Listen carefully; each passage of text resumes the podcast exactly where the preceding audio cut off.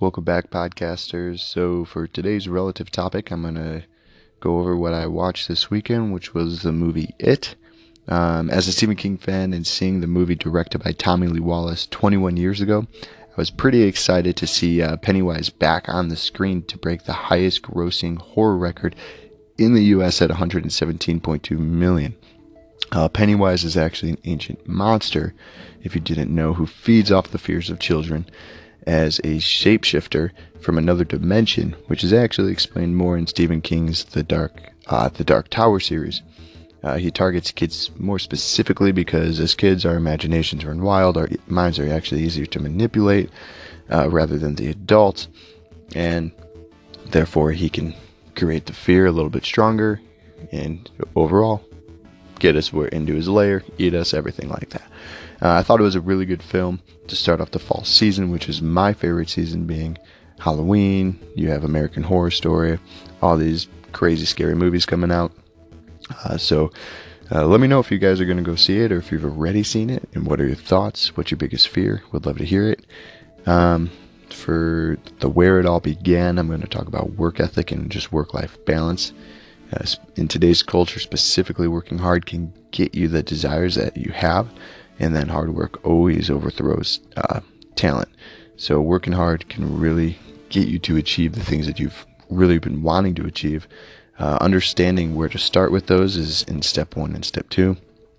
And, um, you know, hard work is fueled by those strong causes in step one and step two. So understanding your interests, working towards learning how to capitalize on them, which is the concrete foundation in step two.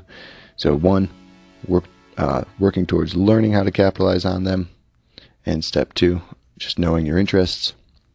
You have a better day to day experience overall if you do those things.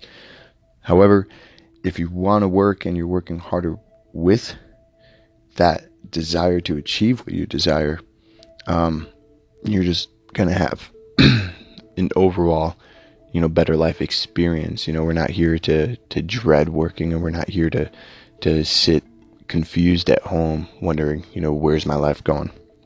So I started cutting lawns at and raking yards at 10 years old when my mom told me no to buying me, you know, new skate shoes and new clothes as opposed to me having to wear my brother's hand-me-downs, which I was really just over and done with. Since then, you know, I've just anything that I've wanted, I've worked towards it. So now that you know your why, it can be your fire. You know, work hard and have fun as you achieve your true desire and your true potential.